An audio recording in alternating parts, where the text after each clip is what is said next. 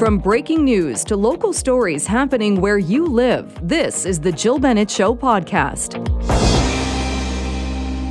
We are starting, though, talking about an open letter. It was written by Chief Neil Dubord, the police, the Delta Police Chief, and it is an open letter addressing concerns about drug decriminalization. Joining us to talk a bit more about this is Acting Inspector James Sandberg, Public Affairs Manager with the Delta Police Department. Thank you so much for being with us. Good afternoon, Jill. Thank you for uh, the in- invite to come and speak. Uh, this is a, a, letter that takes a look at decriminalization and it references what's been happening in Portugal. And I know there have been other news articles lately uh, about officials in Portugal uh, which kind of embraced this uh, taking drug offenses out of the, the criminal aspect of things, going more, trying to focus more on treatment, uh, some of the growing pains that are being seen in Portugal. Can you talk a little bit more? What are some of the concerns that the chief, uh, Chief Dubord, has raised in this letter? Certainly. Uh, I'll, I'll, start with a little bit of the background. The Portugal, Portugal piece is very important here. It's uh, a model that for years has been uh, really well received in terms of its success, and just recently has been uh, the the subject of some some critique. Uh, in Portugal, the funding has changed, and as a result of that, the use of their program has changed. It's really shown a dramatic drop in the last few years. The reason that's important for us here in British Columbia is when decriminalization conversations first started, it started largely based on the success of Portugal. Uh, there were a lot of parallels that were drawn. But what we've done here uh, thus far in our deployment of, of our model is we have focused on the one pillar of decriminalization. We, you know, I don't want to discount that there are other pillars here. We have safe supply, for example, uh, but the focus that we have had thus far has been on the decriminalization piece. And with that focus, we haven't seen the number of overdose deaths drop. So we've been active with decriminalization since the beginning of this year, and year to date, uh, the deaths in BC related to overdose uh, are 791. In the same time period last year, we were at, uh, I, I, think the average over the last couple of years was 772. So it hasn't really changed anything. Chief Dubord is looking at what he has suggested in his open letter yesterday is a whole system approach that involves a focus or a, an increased focus on rehabilitation and treatment. And and when you mention that as well, looking at the numbers in Portugal, because that really was supposed to be and was, I think, in the beginning, more of the focus was re- recovery. It was treatment. But if you look at again, some of the concerns being uh, raised in Portugal is that there are now very lengthy waits for for state funded for for publicly funded rehabilitation treatment. So people aren't getting that, and I see some of uh, some of the issues uh, like you just raised. Uh, we we haven't focused on that though, and, and that's kind of what Chief Dubord is getting at. So would it be a matter of then embracing those other pillars, or or what would the, the chief and, and I suppose others like to see? Yeah. So what what Chief Dubord is is campaigning for or suggesting here is is a whole system approach that that uh, you know it, it provides timely access to treatment. Uh, that treatment must be evidence based. So, what I mean by that is if we were to develop and employ a standardized, measurable indicator that measures the results, shows that the treatment is successful, um, that is that is a start. Right now, I think that that piece uh, isn't necessarily solidified very well across our model, the way we employ treatment. The number of treatment beds needs to increase to make it timely. When someone is ready for rehabilitation or substance use treatment, uh, they shouldn't have to wait for two months or three months or, or six months. It should be the day that they make the decision to uh, seek that treatment. I know he doesn't say this in the letter, but one of the the points of the Portugal system as well has been that yes, it is still technically voluntary uh, for people who are caught up in this or who are found with with drugs, and uh, even though it's been decriminalized, but the, the choice is then given you can either go into the criminal justice system or you can go into treatment. So it's not forced treatment, but it is a choice that people are given. Is that something that uh, Chief Dubord is, is suggesting here as well, or even going further and suggesting that maybe we relook at the idea of forced treatment? We haven't discussed that specifically, but what I can say about that is that w- would involve a, a a lengthy legislative process to be able to even offer uh, offer treatment as a as a an option to avoid uh, a criminal charge or a criminal conviction. So that would be out of out of our hands and and really in the hands of the legislators. Uh, I think that that's too far down the road in terms of being prepared to make the next step. So maybe that's a conversation that needs to occur. But the first thing before that is just the timeliness and the access to treatment for those that have made the decision to go voluntarily. And is it because the chief is seeing this uh, as becoming more of an issue in Delta that he wrote this letter, or or is it is it addressing not only Delta but the bigger picture of the whole province? Um, well, I think that there's. Uh, it's it's provincial for sure. Uh, from from our perspective, we see uh, each each pillar being operated in a in a different silo, and that approach needs to uh, we need to eliminate those silos and, and have a, a holistic collective approach towards the the issue. It will improve the results, in terms of speaking specific specifically for Delta, one thing that you know I, am going to draw in a whole other uh, a whole other component here that's not necessarily specific to decriminalization, but I'll actually bring it in in relation to how policing has has changed over the last several years. We're seeing more and more um, different things downloaded on on policing in general the change to decriminalization has changed the landscape in which we work. Uh, we are now looking at things with more of a, a, social lens and and being proactive in terms of addressing some of those underlying issues versus being a responder to a criminal act, which overall is is uh, the proper approach. It's it's a it's advancement and it's showing that law enforcement is is growing and changing as an industry and as uh, as a community, what the community is seeking. But what happens is when we change these, there's all kinds of also uh, unintended consequences, and some of those unintended consequ- consequences are. Uh, uh, you know, uh, an impact on the work environment and the stress level to the officers that are actually performing the work. And I'm, I'm way off topic here, but I, am down a, a, rabbit hole. But uh, it's important because uh, we also have to be able to uh, motivate and engage our our people to do the right thing all the time. And so one of the this complete sidebar I, I recognize, but it's uh, it's important that we recognize the efforts of all the law enforcement officers in this because their role has changed dramatically too, and we're coming to grips with that. We're trying to still understand that.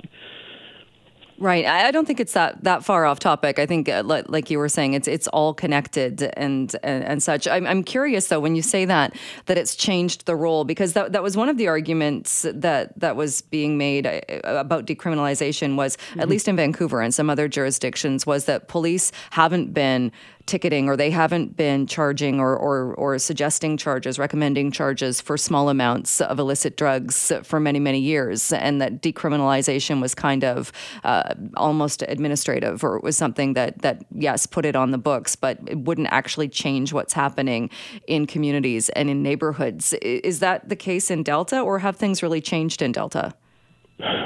uh, I'll kind of get into the micro level of the of the change if I can. So you're correct to say that you know simple possession has not been something that's been pursued for a while by the, the policing industry. We we haven't been arresting and charging for uh, simple possession, but we are still.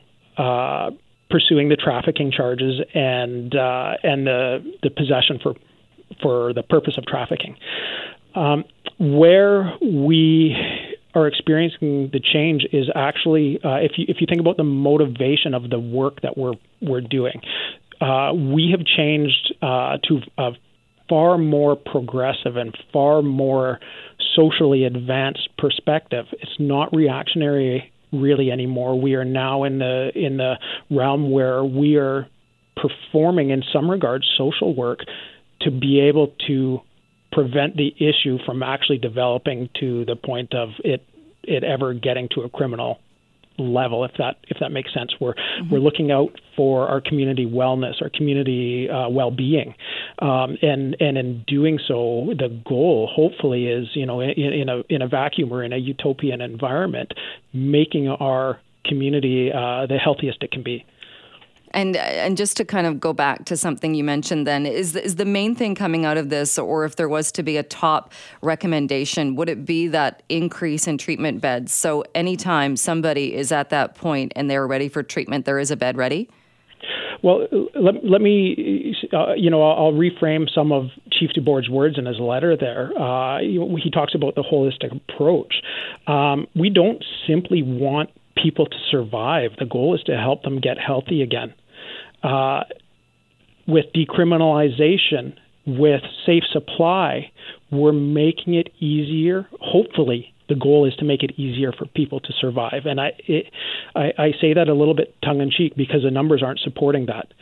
But at the end of the day, is that enough? Are we satisfied with people simply surviving, or do we want to see them get healthy again? And if we want to see them get healthy again, then I suggest that you need the treatment piece.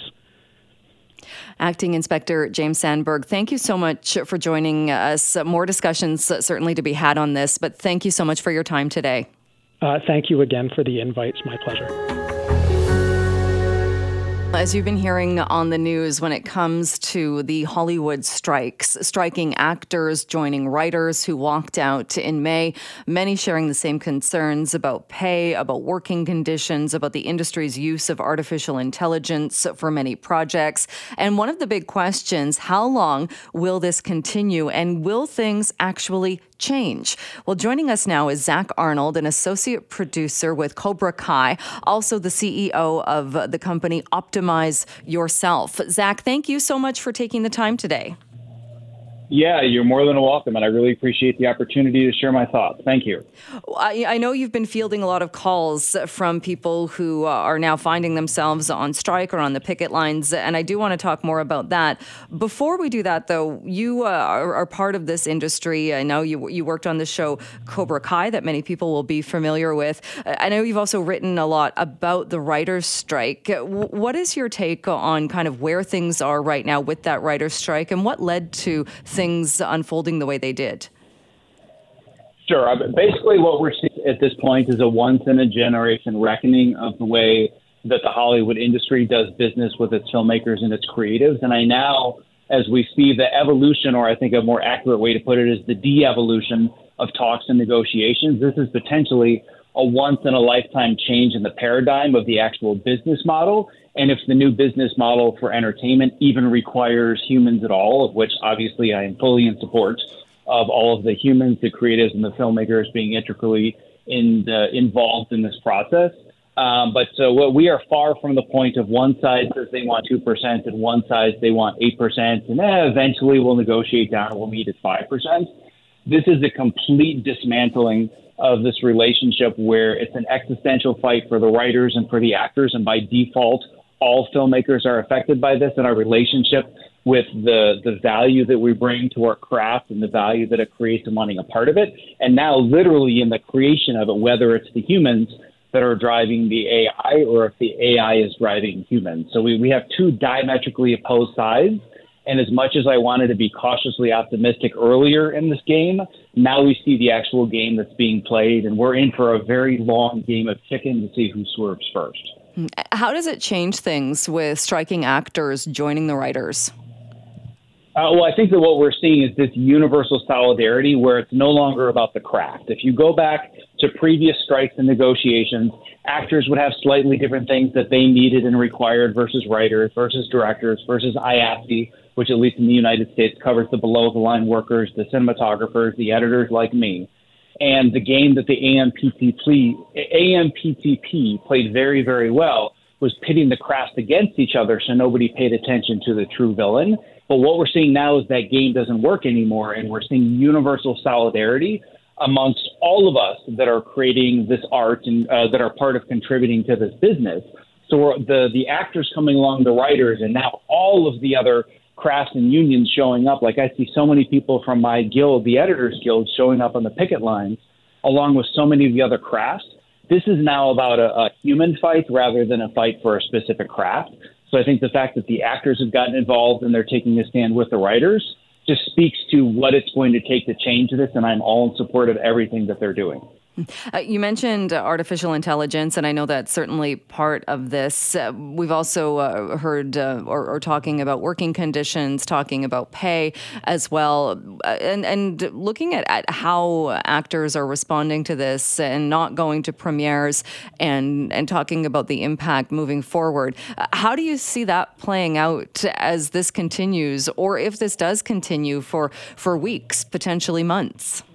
Yeah, I think we're definitely in the conversation uh, of months at this point, and I'm I'm not in any of the negotiations or on either side that's on any committee, so I don't speak from a place of education or insider knowledge. But just given the tenuousness and the relationships between all these parties, I definitely think we're measuring this in months at this point, as much as I would like to have that not be the case.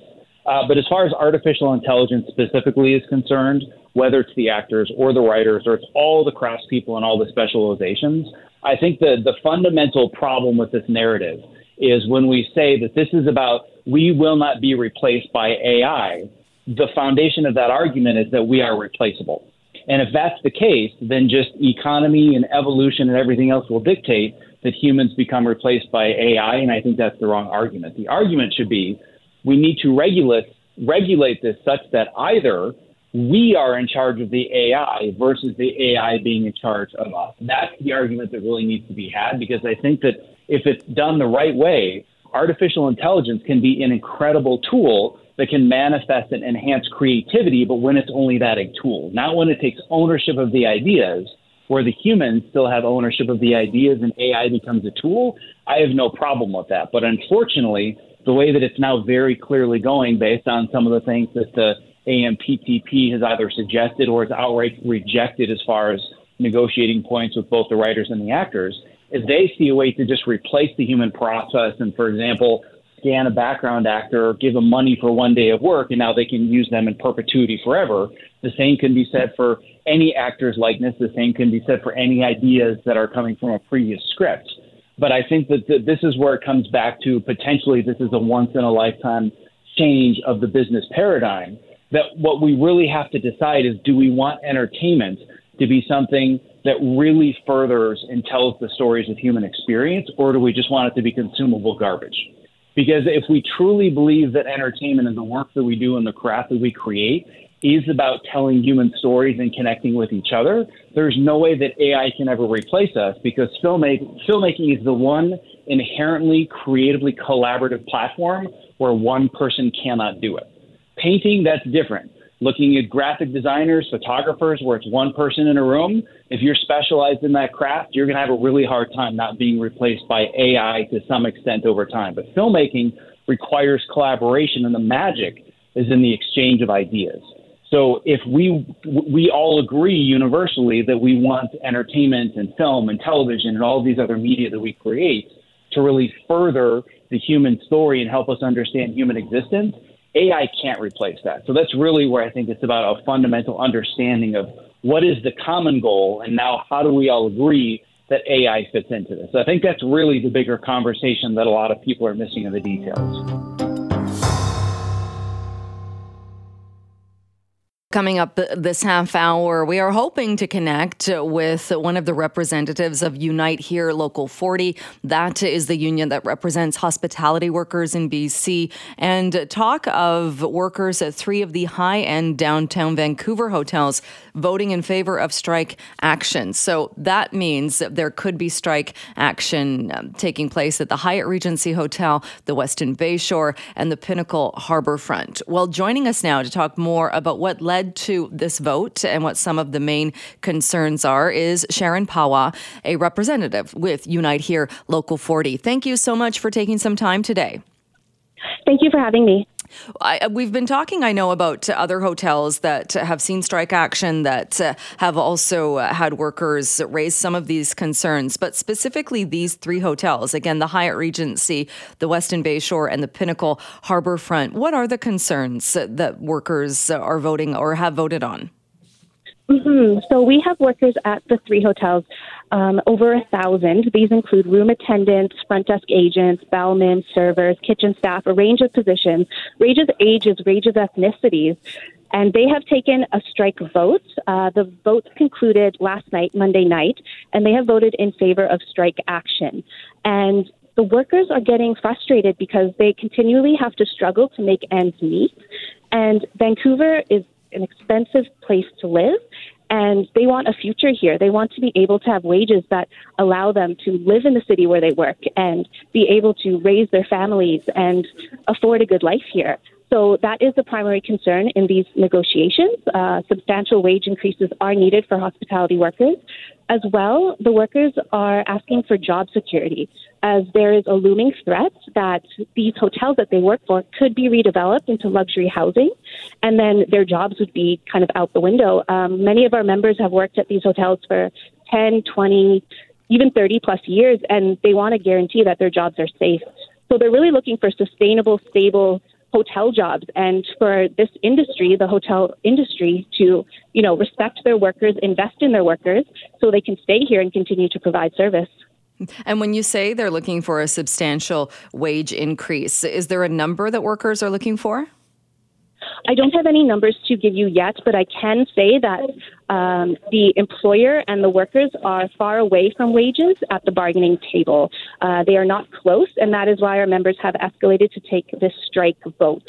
Uh, they feel like they are not being heard, and that um, you know the wages that they are asking for, uh, the hotel is not willing to provide. But our members are struggling with living in the city. You know, the average uh, one bedroom apartment in Vancouver is $2,700 a month. And we actually did a survey of our members, um, local hotel workers, and, you know, almost 90% said they had to cut one thing out of their lifestyle just to afford living in Vancouver. And surprisingly, almost 50% of workers who did the survey said that they had to stop buying fresh food in order to afford their cost of living. Now, these are members with families, these are moms, and they're just making you know a lot of sacrifices in order to be able to live in Metro Vancouver and work at these hotels, and they're not getting their fair share. Um, you know, hotel room rates have risen. Um, the hotel prices in Vancouver are higher than they've ever been. The hotel industry is booming after the pandemic. They are fully recovered. This is the top tourism destination in Canada. And, you know, the workers want to be respected for the service they provide here. They welcome visitors to Vancouver and they can't even afford to live here. So that is what this, you know, possible strike is is potentially about. And when you say that, that, workers are not able to live in Vancouver and uh, and and work at these Van- Vancouver hotels, do you mean Metro Vancouver? And that I know it's it's very expensive and that rents have gone up. Uh, like you said, the number that, that you that you gave there, twenty seven hundred dollars, is not uh, not um, out of the range of what people are charging for a one bedroom. Uh, but a lot of people do work in downtown Vancouver and don't live in Vancouver. Mm-hmm. Do you mean Metro Vancouver, or or more workers want to be in the Vancouver core? Um, I'm speaking about Metro Vancouver. The 2,700 um, uh, average room rate was for a bedroom in Central Vancouver, but even in Metro Vancouver, you know, it's it's commonly over 2,000 a month for rent. And what we're seeing is our members do have to travel um, farther and farther to work because they have to find places to live farther away from downtown Vancouver. So, you know, even in our members live in Surrey, Richmond, Burnaby. Um, they don't live in the downtown core, but they can still feel the struggle that comes with living in Metro Vancouver. And the thing is, um, you know, if a member has to live all the way um, in Surrey and work in a downtown Vancouver hotel, they have to transit, and that takes away time they can spend with their family. It cuts down, you know, on their free time. So these are all sacrifices hotel workers are making. Just living in Metro Vancouver is getting completely, you know, very, very high cost of living, and it's very, very hard to keep up. Uh, you mentioned the room rates as well, in that the room rates for downtown Vancouver hotels have also gone up. I think the number in your news release was an average room rate of about $332 a night. Uh, is it fair to, to match wages, though, to room rates in that if you're a front desk agent or kitchen staff or, or some of the other jobs you mentioned, uh, should they be linked to the room rates and that somebody that's working at a hotel with a lower rate wouldn't get paid as much as somebody with the higher rate? Well, I think what the hotel workers are asking for in these negotiations is for, you know, a fair share of the pie. These hotels are making tons of money. The hotel is industry is booming in general and they feel like their wage their wages are not keeping up. They're not increasing enough for uh, them to have good lives in this city. Um, so I think in any um, sort of workplace environment, if your employer is doing well and the majority of your staff are struggling, struggling, sorry, to get by, um, you know that's that's not fair. So the hotel workers know how well the hotels are doing, and they just want the wage increases that they believe are fair, so they can keep supporting their families. Um, you've mentioned as well, or, or, there was mention again in the release put out by uh, Unite uh, Unite here, Local 40, that workers including workers at these particular hotels, the Hyatt, the Westin, and the Pinnacle, also launched a strike action in 2019 and won a lot of the things they were looking for. So, what has happened since 2019 and now? Mm-hmm. So in 2019, we did go on strike. Um, downtown hotels did go on strike. It was our first um, I think, downtown hotel strike in about 20 years. Um, it was very historic. We won great uh, wage increases, workload protections, um, protections for women in the industry, including sexual harassment protections. So that was a great win for our union. Then COVID 19 hit. Um, everyone, of course, was affected. Our members, uh, many of our members did lose their hours as hotels cut down on services. Uh, many were terminated. And you know, but now it's 2023. The pandemic is over. The hotels are booming again. Um, they are fully recovered. They are making money. And now the hotel workers want to feel recovered and feel like they're also thriving again after the pandemic. Um, they're still struggling. So that's what they do not feel is fair. Um, we did win um, great wage increases in 2019, but it's now 2023. Um, prices keep going up, inflation keeps going up. And basically, they just want wages that allow them to continue to live in the city because they want a future in the city. You know, the tourism industry in Vancouver is critical. Uh, we welcome thousands and thousands of people here. There's cruise lines showing up almost daily. Um, we are a tourism city, and the workers should be treated with respect, and employers should invest in their workers and pay them well to make these sustainable um, tourism jobs.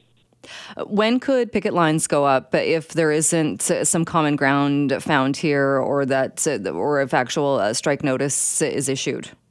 Mm-hmm. So um, right now uh, we are, um, you know, waiting for the employer uh, to present us with a fair proposal.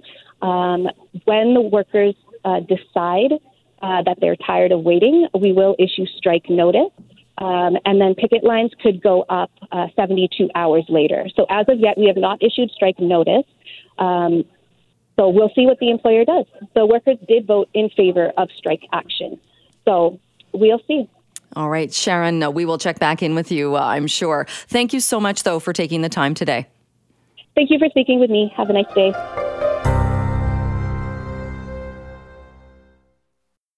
As you've been hearing on the news and in the traffic, some big traffic backups on Highway 99 this afternoon. This after a truck with an oversized load hit the overpass southbound. And some photos have been shared about this. There appears to be quite a lot of damage on that overpass. Drivers trying to find other ways of getting around it using Highway 91 and the Alex Fraser. But I think when we heard about this, when people heard that another overpass had been hit, again, the question being asked, why does this keep happening? Joining us now is Kelly Scott, president of the BC Road Builders and Heavy Construction Association. Kelly, thank you so much for taking the time today. You bet, Jill. Thank uh, you. It does seem like we should be able to figure this out, doesn't it? And stop uh, trucks from hitting these overpasses? Yeah, you you would think so. Uh, unfortunately, it does continue to happen. Uh, uh, not all the time, as there's thousands of trucks that under that go under those uh, overpasses daily. That uh, there's no incident, and then we had the uh, have the odd one that uh, doesn't take the precaution or the measurements understand that they're they're going to hit that overpass and, and cause immense damage and uh, and hopefully nobody got hurt on this one, but potentially could cause some uh, serious accidents to people traveling the uh, public uh, thoroughfares, if you will. We're, we're, we're not too sure, Jill, why it's happening. I mean, uh, these roads, uh, people travel uh, constantly. They come up from United States with these truckloads, and we don't seem to have an issue. Uh, it may just be the the local drivers possibly having this issue. Um, a lot of the uh, drivers, as you well know, move across Canada from, from jurisdiction to jurisdiction and and and do so safely and and, and without any disruption to traffic. Right. And so, and looking at the photos, and a global cameraman got a photo of the overpass that shows the damage to it. Delta Police also sent out a photo. I mean, this thing got clobbered. There, as you can see, rebar hanging down, giant chunks of the concrete that have been ripped apart, ripped away from the overpass. Even Delta Police, in their uh, post on this, uh, said uh, this is what crews are dealing with. This may take a while. Uh, so, when you talk about that, then are there not standards as far as sizes and, and truck drivers would know? This overpass uh, would be high enough, or, or the truck I'm driving is of this size. I mean, that seems like it would be pretty basic stuff. Uh, to you and I and most of the public, it would seem to be fairly basic stuff. Uh, we have some some uh, drivers that are taking uh, carrying overloads, if you will, over height uh, um, uh, machines, if you will, on the on the highway, and are not really aware of the height that they're they've got pulled behind them. Uh, the height clearance is fairly standard, as I said earlier, throughout the province, so that doesn't vary. What varies is the height of the load that the truckers are bringing are, and driving around in. And in some cases, uh, the, we have these incidents. And, and that's the unfortunate part. It's, it's these few incidents, we don't see a lot of them. But for us that are in the public, we would think it'd be fairly normal for us to measure our load before we got into the vehicle and drive away to ensure uh, that we'll be driving through the public uh, byways safely. Do you think there needs to be a system? And I know somebody actually emailed me and brought it up, saying that they thought in uh, in Alberta there's it's more punitive. Does there need to be a system where there are repercussions, there are consequences for drivers that do this? Well, I think there are, anyways. Uh, whether there's we have to stand up or the government has to step in there, but I think those drivers that are and and the uh, people they're driving for are, are feeling the effect. I know uh, uh, the commercial vehicle safety inspection people are always on top of this, and there are fines being levied. I, I think it just goes back to some more basic training of the drivers. Uh, when you have an overload uh, situation, you need to understand the height that you're carrying. And clearly, you need to understand the height restrictions we have through the province with these overpasses. And these few outliers that don't understand that, we suffer the consequences, as does the public trying to drive throughout the uh, uh, the territories. Is it labeled on the overpass? I, will fully admit I've never paid that much attention to it because I've never driven a large truck under or by an overpass. But is it clearly labeled so truck drivers know? Uh, like you said, it's pretty universal in the province. But if an overpass is different or the height, is it pretty easy to find that out? Yeah, you'll see once you start driving around, you'll see them labeled actually on the overpass. But but any uh, driver uh, who's had their training uh, in our province has been trained on what height restrictions are throughout the province for overpasses. It's, it's fairly standard. It's common with the the training services that we provide.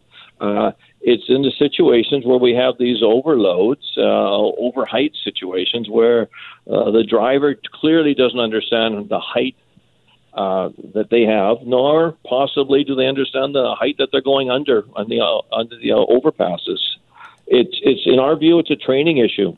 Uh, it's we're not unique in British Columbia in the heights that we have in our overpasses. It's uh, pretty standard throughout North America. Uh, as I said earlier, we've got trucks coming in from the states, from Alberta, from Ontario. They don't seem to have this issue. It's it's the local issue when we're we're transporting over height uh, machines that we hit the overpasses and we have, we have this problem here.